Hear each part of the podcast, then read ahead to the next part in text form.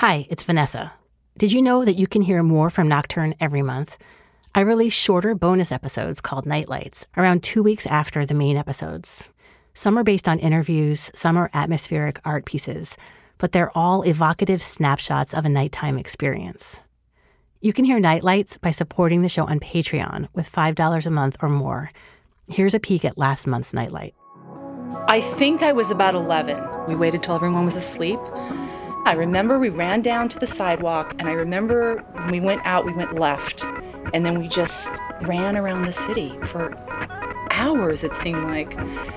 We climbed a wall at some point for some reason to get into some other area. It was sort of a mixture of houses and then industrial buildings.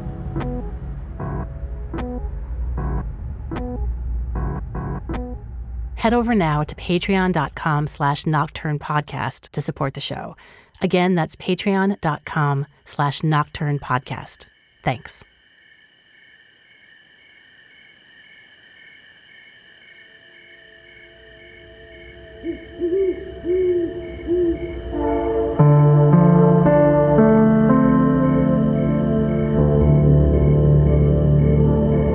You're listening to Nocturne. I'm Vanessa Lowe.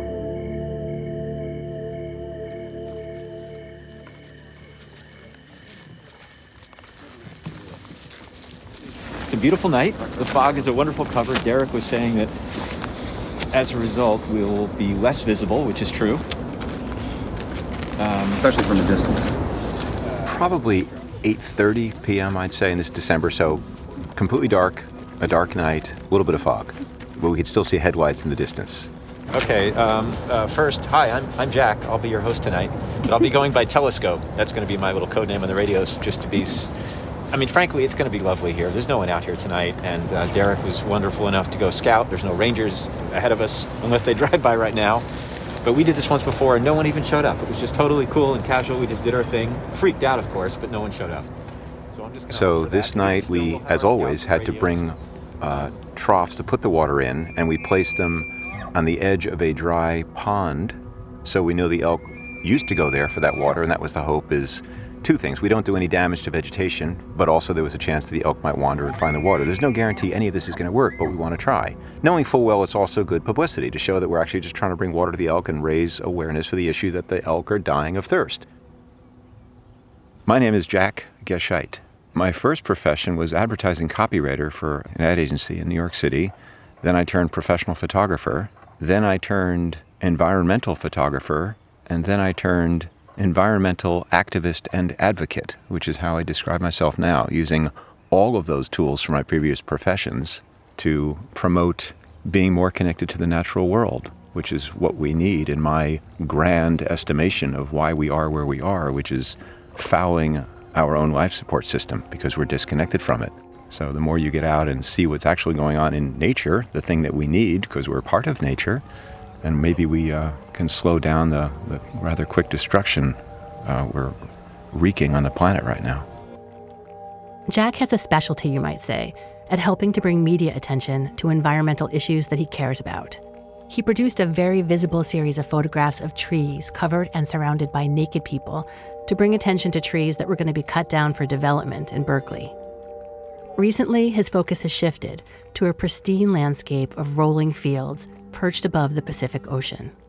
Now I'm involved in trying to open more people's eyes to what's going on there and get the private, destructive business enterprises of cattle operations out of a national seashore, which is supposed to be a pristine, protected place by the federal government. Specifically, Jack is focused on the plight of majestic tule elk at Tomales Point in Point Reyes National Seashore. Of which there are only 6,000 in the world, 406 of them have died in the last decade inside the so called reserve, the Tule Elk Reserve at Point Reyes National Seashore. There are several cattle operations within the national park, mostly dairy ranches. And to protect grazing land for cows, many of the elk are confined by high fences. The combination of confinement and severe drought has cut off food and water for the elk, causing them to die from dehydration and starvation. Because they're fenced and, and are trapped on a piece of land that can't sustain them. It's just common sense. And anybody who hears that and goes, geez, Jack, if that's true, that's horrific. Well, it is true. And yes, it is horrific. The Park Service has collected data on the elk population for years. However, during the recent drought, as conditions for the elk worsened, the Park Service hadn't taken any visible action.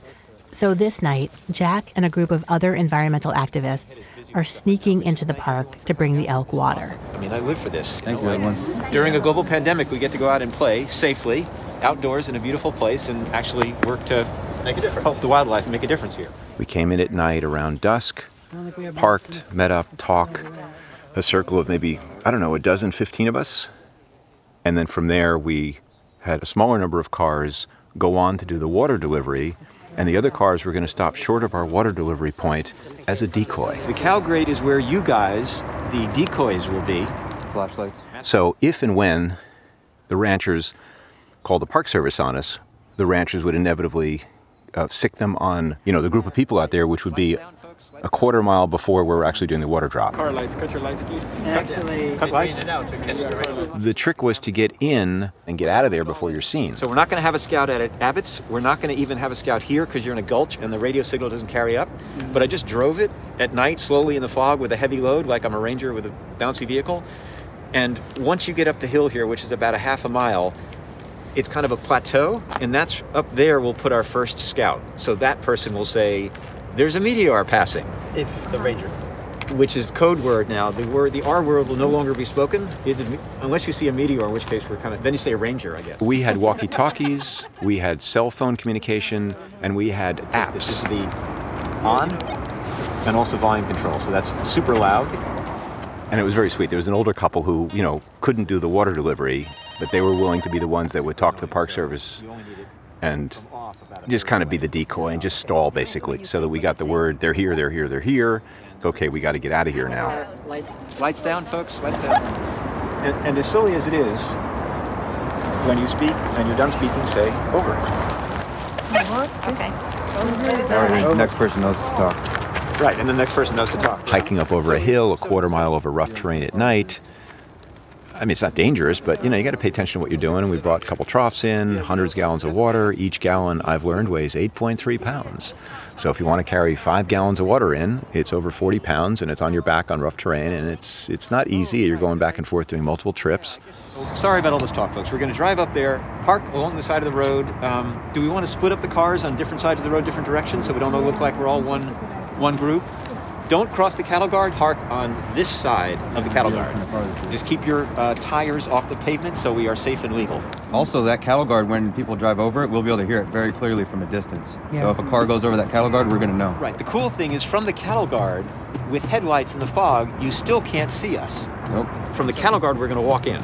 So if a, a meteor shows up and walks around saying what's going on, they're going to see all these cars and then see this decoy over here. And meanwhile, other things will be happening over here, mm-hmm. and we get time to clear out. But I'll, you don't need to know those instructions. I'll tell those people. So, so raise your hand if you're carrying. You're a liquid carrier. Oh, So paranoid. When we first were bringing the water in, we had headlamps so we could see where we're going and see the ground. It makes it quicker. When we learned the rangers were nearby and over there and we can see headlights, then all lights off and keep them off. And then some of us had red gels to keep it, but even still, like just turn the damn thing off. Like just don't take the chance. They it, at night up there in the fog, we're invisible. You won't see us, and we're dressed in dark clothes too, of course. This is uh, coastal prairie, uneven ground, uh, with coyote brush, but it's, it's open. It's mostly grasses. Um, it's up up a rise and down a, a steeper rise to the water uh, spot we're going to drop the stuff, which is the pond.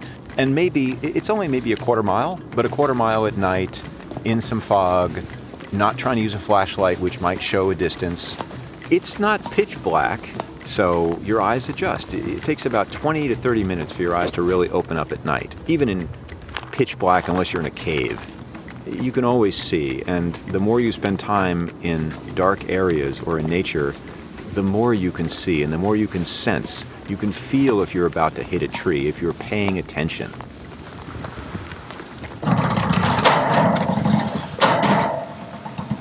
Everyone good? Yeah. Everyone good? Good.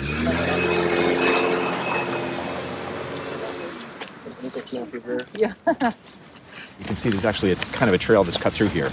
It's just coyote brush. You could run up there and you'd trip, but there's no there's no cliff or anything to follow. So it's up a rise, and if you once you're on that once you're on that rise, and then drop down, you're completely out of sight from the road. So if, if, if we were to get a call that a meteor was coming, we would just all just, we'd have a good minute or two to get up that hill, get down, and we're gone. I shut the back of this thing.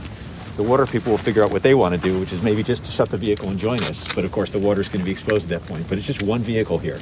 So I think we can just cover up with tarps and keep doing our thing. Yep. Any questions? called stock tanks. Actually, that's the, the official name for these big galvanized tanks that you see people use for planters or they're used at farms to feed cattle. And those are lightweight and easy to bring out. One person can bring two of them at the same time, not a big deal. And they hold anywhere from, depending on the size, I think we had, the ones we had were like 45 gallons each, 55 gallons each. The water is the hard thing to bring out. These are two and a half gallons each? I could probably take two of those, right? Well, if it's. How heavy is that? You tell me. So um, I'm gonna I'm gonna hmm. put I'm gonna put the water right now over there on the side here, so you can load up and speed what you need. So let me do a bucket for you. Water is really freaking heavy. Who knew? Let me try two You know, and a gallon milk jug is heavy, and then that's one gallon. So imagine carrying uh, five of those or eight of those at a time, as much as you can, because you want to make fewer trips. That gets really heavy, and you're lugging them at night, and there's stress and high adrenaline, and people are scared they're going to get arrested because you don't know how dangerous it is or, or it isn't, and it isn't really dangerous, but you're still trying to do it and not If get you're caught. strong, I'm gonna give you something bigger and heavier. This is 42 pounds. Hang on, take a look, folks. If anyone's gonna carry one of these, take a look. There you go, right? So this is homemade. A rubber glove and rubber band. Move it out, balance it out, and pull you up. Yeah, fill me up. Just move away from here. This is what. These are solid, man. Yeah. These should last. I can't see where I'm going. Um, Watch your step.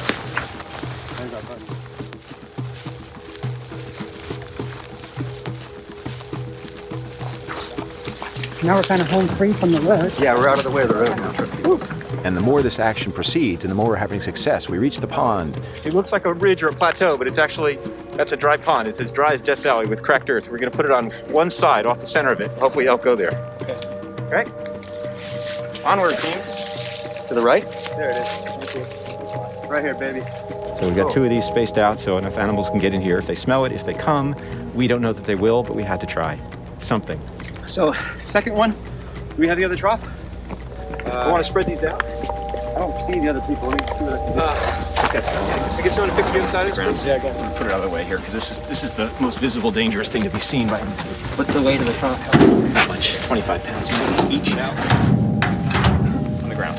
Right. So we should get four people and scoot on over the hill. we start filling the water. And then we run back to the truck where there's two people in the van with a hose system to sort of siphon out of the two tanks we brought the water uh, into the park with in the van is, you know, refilling these containers and then rushing them back out. You're like, oh my God, we're actually getting away with this. And then you get more adrenaline because you want to make sure you actually do this thing and then get out of there before you're seen. That would be a goal, not to be caught at the end of it and then they're going to go find it the next day and pull it out, which they've done every single time we put water in. For the elk. Doing this for the elk. Viva la elk. This one's flowing good. Oh, thanks. Oh, I wish I could see them when they discover it. I wish we could uh, make them aware of it so that they don't have to come find it. You know what I mean? I don't want one to die on its way to it, but at least it's some relief at the end of their struggle. Come on, Elkie. All right. We're waiting for the elk to come out. No, that would be so cool. Guys, if I could, I would live out here with him, honestly. I'd just, I'd just walk around and live out here. The situation with the Tule elk and the ranches at Point Reyes National Seashore is hugely contentious, with extremely strong feelings on all sides. Some say the ranches are part of the cultural heritage of the area. The elk are native, but the current herds were actually reintroduced and brought in by the Park Service in 1978, after the ranches were established. Others point to negative environmental impacts of the cattle operations, above and beyond the effects on the elk. And still others point to what they see as the Park Service's cruel treatment of the elk, including harassing the animals from helicopters and shooting pregnant elk. But whichever side you land on, the fact remains that the confined elk are dying slow and painful deaths as worsening drought leaves them without food and water. Jack and the other activists saw the results on their nighttime delivery. And at this time, by the way, The Park Service had not done their annual count, and there were uh, photographers in our group who were documenting that the, the bodies were piling up, elk were dying.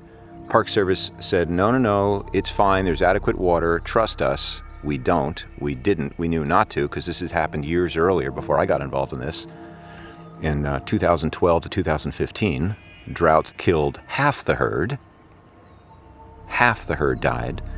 Um, we did this water drop in December, the beginning of December, and it was April 1st, I think, when the Park Service announced, surprise, yeah, we did a count, and 152 fewer elk are in the reserve, meaning at least 152 died because it doesn't account for any births there might be. So we were right that elk were dying in large numbers, larger than we thought. Back in the fall, when concerned citizens asked the Park Service what they were planning to do about the elk amidst worsening drought, rangers said they were monitoring the situation. In the meantime, Jack and the other activists did four of these clandestine water drops. Every single time we brought water in, which was four different attempts, they take it out. Uh, the first time, a newspaper took a picture of us on a piece of pavement near where we put them in, so they found them, whatever, two days later. This night, Jack and the others had just filled up the water troughs when they got word that the rangers were on their way.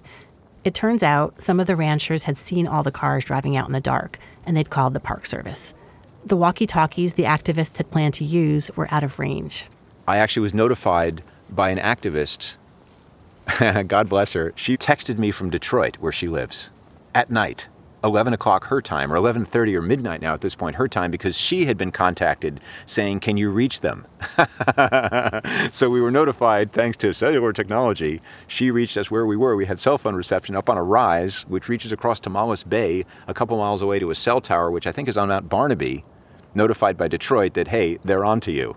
Heads up which is to say get your head down and everybody was like, "What do we do? What do we do?" We're trying to figure it out, but like, okay, everybody, be quiet, be quiet. You know, they're not going to shoot us. You know, it's it's safe. It's just God, we want to get out of here. How do we do that?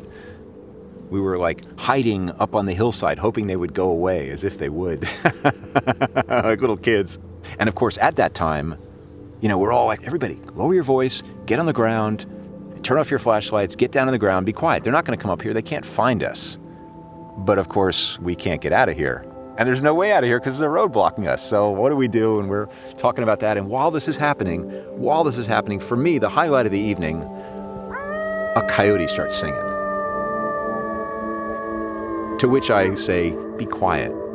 Let's just at least enjoy this moment here in the fog, having done this action. The water's down, but we can't get out of here, but a coyote's serenading us. A wonderful, haunting sound I always love and never tire of. So we were there just kind of uh, not knowing what to do for about uh, only maybe 10 minutes. Felt longer, but it was probably only 10 minutes because then we decided, well, they're not here yet, but they're going to come. You know, they know what's going on. So we might as well get out of here, get to the road, get all the containers out so there's no sign of anything except the water over the hill. They won't know where it is. And that's what we did. And then we got down to the vehicles, and then everybody, get out of here. Leave me, leave me be. I'll be here. Just get out of here. Get out of here. As the, the so called leader of this escapade, I'm totally fine to be the one that talks to the park rangers, and if they need to ticket somebody or arrest, which I doubt they're going to do, but who knows? This was early on in this campaign. Let it be me. Not everybody needs to go down. I'm happy to take the heat.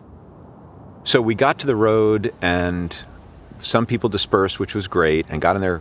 There was a couple other vehicles there, uh, and then I was left with two other activists wanted to stay. Uh, one of them, a woman named Liz, who's awesome, a scientist who's also an activist, and she's like, "I'm not going to leave you alone, you know, with the Rangers. Like, whatever's going to happen." It's very sweet.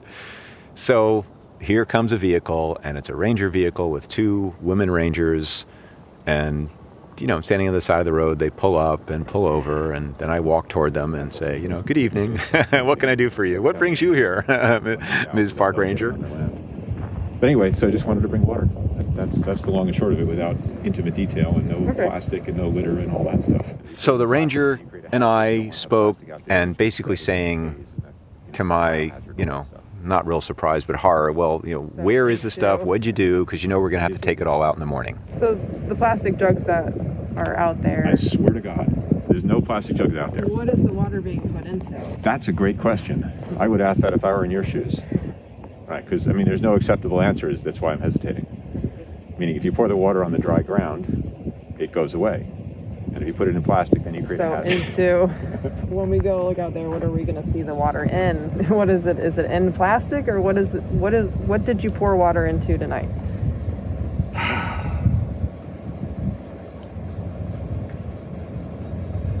Any thoughts? Uh, you over there, person? What, me? Yeah. Well, I mean, technically, we did put the water in the pond. I'm just, uh, I'm so not. I'm just. My mom had done taught me, you know, to tell the truth. But I'm in a situation where I'm, you know, bucking the the regulations of the park. I'm aware of that. So. I think it would help us to know because clearly we have to come out here tomorrow anyway to take it all out.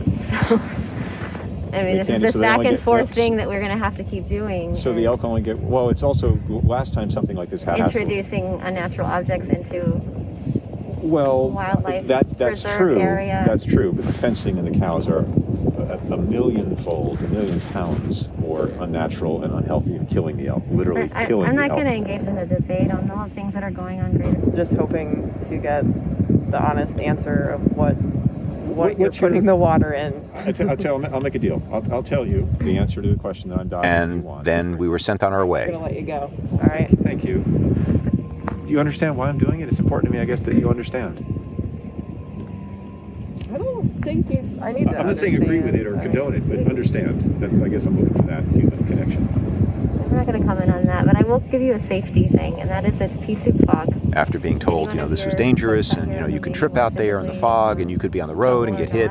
No, we weren't on the road. No, we couldn't get hit. Yeah, we could trip, but that's got nothing to do with anything. And so what? That's my business being in a national park. There should be some wildness in our lives, gosh darn it. So cordial, professional, respectful, and we went our way. They left. Adrenaline drops down a bit at that point.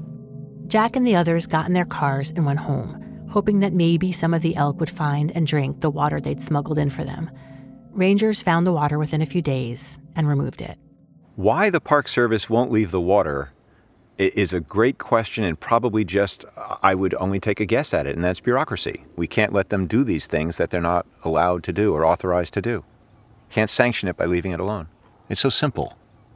Knowing full well we couldn't ultimately bring enough water for all the elk out there, but we could make an attempt. And who can get angry at that? It's not like we're saying we're going to um, vandalize the fences and let them free, which wouldn't work because they just shoot them and put them back in, or trank them at best and put them back in, or the ranchers would shoot them, or you know demonize the ranchers or boycott the ranches. I mean that can work. I'm not saying it doesn't, but it's not my style of activism. It's got to be what I'm for. So I'm for protecting the elk. I'm for having a clean, protected, pristine national park, as opposed to demonizing anybody. I don't actually personally want to or see the need to demonize ranchers for doing a business that they've done for generations, or the Park Service, who would much prefer to be protecting elk and not mending fences for the cattlemen, which they currently do at taxpayer expense. It's all subsidized. We're allowed to be in there. It's not trespassing. You're allowed to go into the park. You can drive in there and walk around at 2 in the morning if you want. Totally legal.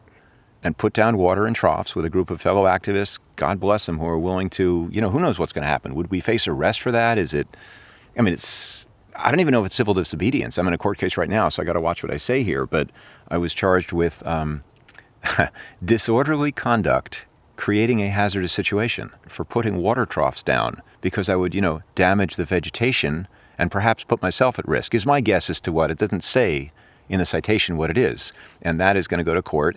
But there is no statute or regulation saying you can't bring water to elk, which is what I did. This is just successful beyond our wildest dreams, which is the, as we thought might happen. We drove whatever it was, 15 cars. Um, I would say that the action was overall, all the water drops we do are successful because they raise public awareness, which is the ultimate goal. but it was successful. We got the bins in here. We have some water. At least the elk have a chance to get some water tonight. I don't think they're going to learn about this tomorrow, maybe in a couple days. But the fog is in. We're out here in a beautiful place. Elk have water. Successful. These actions have definitely made the public more aware of the plight of the Tule elk. There's been a lot of national press and an ensuing public outcry. So much so that the Park Service recently installed gravity fed water troughs near the entrance to the reserve. There's a catch, though. There are four subherds in the enclosed area, and the water is only accessible to one of them. the elk are territorial, so they don't cross into land occupied by other herds. So the rug was pulled out from underneath us, which is fine, by the Park Service finally, quote unquote, bringing the elk water. So that took away our focus on the water thing, even though what the Park Service did was still, however well intentioned or not, or just politically wise to do for them, is inadequate. So we have had endless uh, speculation again about why the Park Service brought the water troughs in. I mean, we assume it's just to sort of put tamp down the public relations nightmare, and they get their directions from on high. That's our guess, but who knows? I mean, they haven't adequately addressed the problem, which is there's not elk water everywhere in the reserve for all of the elk to get water, and even if they did that, there's inadequate food. But bringing food and even water is a temporary fix, and we're fine for that. But the fix is get the fences down, which doesn't even, you know, deleteriously kill the ranch business. It just means a little bit of their water and a little bit of the food gets taken from the cows for the elk. So what? You're in a national park. You still got a good deal. After the Park Service brought limited water into the enclosed reserve, future water delivery actions by Jack and the other activists became somewhat irrelevant. So the activists have switched gears. At a recent protest near where the Tule elk are fenced in, Jack and about a dozen others dressed up in orange prisoner jumpsuits with antlers on their heads and held signs that said things like Free the Elk and Tule Elk Penitentiary, the freedom of elk is strictly prohibited. There were several reporters and photographers from local media outlets. That was all part of Jack's plan, and it's having an effect. A group of scientists sent a letter to the National Park Service criticizing its mismanagement of the fenced in elk at Tomales Point and urging them to update its plan. And also, the Harvard Animal Law and Policy Clinic has filed a lawsuit against the National Park Service, as well as Secretary of Interior Deb Haaland, for what they say is its negligence in allowing the elk to die slow and preventable deaths as a result of starvation and dehydration at Point Reyes National Seashore. Jack is one of the plaintiffs. This is all part of a long game. There's the goal, and then there's the strategy, and those are different things. So the goal is free the elk, and then eventually get the cows out because we know that's going to take longer. But then there's your strategy, which is a different thing. How do you accomplish that? Do you go yell at the ranchers? Do you go yell at the politicians? Do you go write uh, Secretary Haaland, who's actually in charge of the Department of Interior, which runs the Park Service? You know, I mean, conflict sells in the media, but it just, it's not who I want to be. It's not what I want to do in the world. I want to do it productive and, and that's why I keep going out to bring people to the park and say, take down this fence, open this gate up so these animals can be free, because it's kind of an inarguable message. The issue of Tule elk and ranches in the Point Reyes National Seashore is complicated. There are good people on all sides, and there are no easy answers. But Jack keeps fighting, and he's hopeful.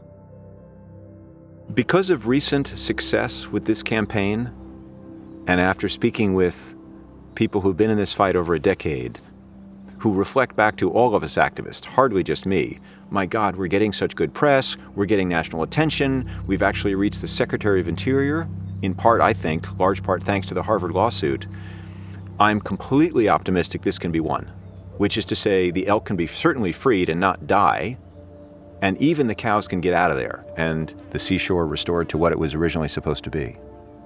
It's just a matter of focused, sustained attention. If we keep raising the awareness so more people go, oh my God, why would they kill the elk in a park? Can't there be both elk and cows? Oh, you say there can't, Jack, because the cows pollute the place? I didn't know that. Really? Do cows pollute? It looks so nice and green. Well, that's misleading. It's not truly what's happening. We can absolutely win. I'm just completely convinced of that. It's what gives me hope, my God. I mean, it's why I'm not just saying I want to end deforestation in Brazil. I don't know how to take that on, it's too big. But here in progressive, environmentally aware Marin County, California, where they're shooting the wildlife in a national park for the cattle industry, it's just so simple and so wrong. You just have to broadcast it enough for people to get that message, and we can absolutely win the campaign. Win the campaign. We can do the right thing by the planet, by nature, by the elk for everyone.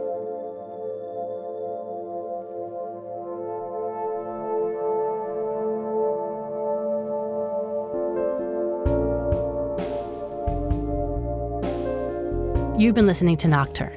I'm Vanessa Lowe. Nocturne is produced by me and was created by myself and Kent Sparling, who also composed the theme music. Sound from the nighttime water drop was recorded by Tony Sagal for his film Dying of Thirst at Point Reyes National Seashore. You can find a link to that film, as well as links for Jack Gescheidt, the National Park Service, and more information about the history of ranches at Point Reyes National Seashore and the plight of the elk at our website, nocturnepodcast.org, in the show notes for this episode. Thank you to Danny Sellier, Josh Gagnon, and Chris Schaefer for supporting Nocturne on Patreon at the Happy Possum level. Picture a possum in the middle of the night in a field, bowing in gratitude. And that's me. Support Nocturne by heading over to nocturnepodcast.org slash support or go to patreon.com slash nocturnepodcast. Till next time, thanks for listening.